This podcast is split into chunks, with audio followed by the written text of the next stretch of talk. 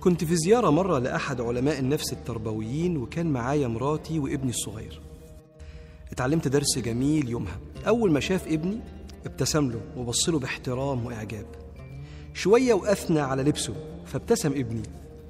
شوية وقال له الله ضحكتك حلوة. وبدأنا نتكلم في موضوع. فابني بقى خلاص واخد الثقة في نفسه. لبسه حلو وضحكته حلوة فبدأ يقول رأيه.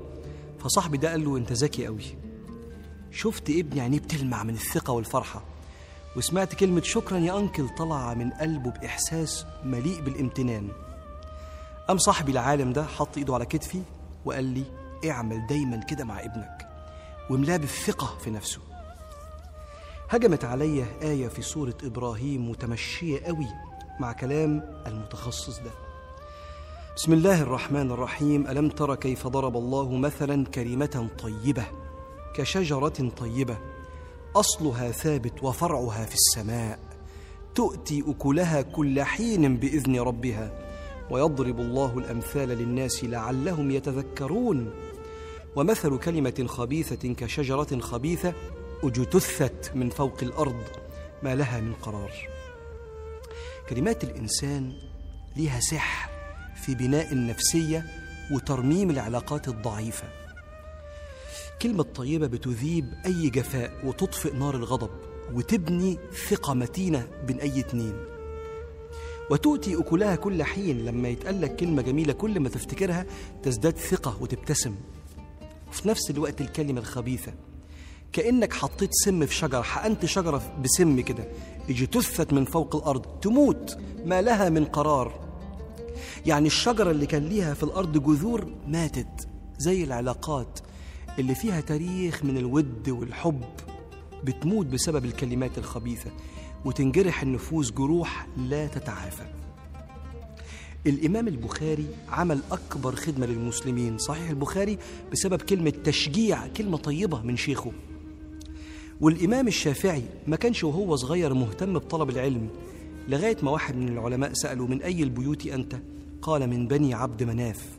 يا نهار أبيض ده أنت قريب النبي. هذا شرف الدنيا والآخرة. وأمي شجعه على طلب العلم بكلمة طيبة فيها ثناء على قدراته. فانطلق وبقى إمام الدنيا. على فكرة الكلمات الجميلة اللي بتنقيها أصلا انتقاء الكلمات دي صفة من صفات الرحمن إحسان الكلمة. شوف ربك في القرآن ما يقولش يكره. يقول إن الله لا يحب الظالمين لا يحب الفساد. بحيث أنت قلبك لو فيك الصفة الوحشة دي ما ينكسرش. بحيث لا يحب الظالمين. لو ما بقتش ظالم تشيل لا يبقى يحبك على طول. لو أنت إنسان عادل ومحترم وجميل. ولما ربنا ذكر مرة كره الله ذكرها في الفعل مش في الشخص فقال كره الله انبعاثهم لأن هم منافقين ففعلتهم ربنا بيكرهها. ولما ربنا سبحانه وتعالى بينادي عليك عشان اللقاء في الصلاة مش بيتقالك انجر ولا قوم فز. الكلمات المكئبة المنفرة اللي بيوتنا اتملت بيها بيقول لك حي حي على الصلاة يعني حياتك في لقائي وحبي ومعيتي. ويحذرنا ربنا سبحانه وتعالى بأطيب الكلمات من الغلطات الكبيرة. بس ربك يقول لك إيه؟ يوم تجد كل نفس ما عملت من خير محضرا وما عملت من سوء تود لو أن بينها وبينه أمدا بعيدا. ويحذركم الله نفسه. والله رؤوف بالعباد. رغم أنه موضع تهديد لكن ربنا يقول لك ابعد عن الغلط عشان أنا بحبك. وبيت سيدنا رسول الله كان كده. أشيك حاجة في الكلام المنتقى. كان مرة سيدنا رسول الله بيخيط حاجة كده والدنيا حر مفيش تكييفات بقى فالعرق نازل كده على وشه وشه منور. فالسيدة عائشة وهي قاعدة بتقول له لو رأى الشعراء وجهك لنظموا فيه شعرا. قالت فنظر إلي وقال يا عائشة والله ما كافأتك مثلما كافأتيني. وقام وقبلني بين عيني حاجة يعني في منتهى الجمال.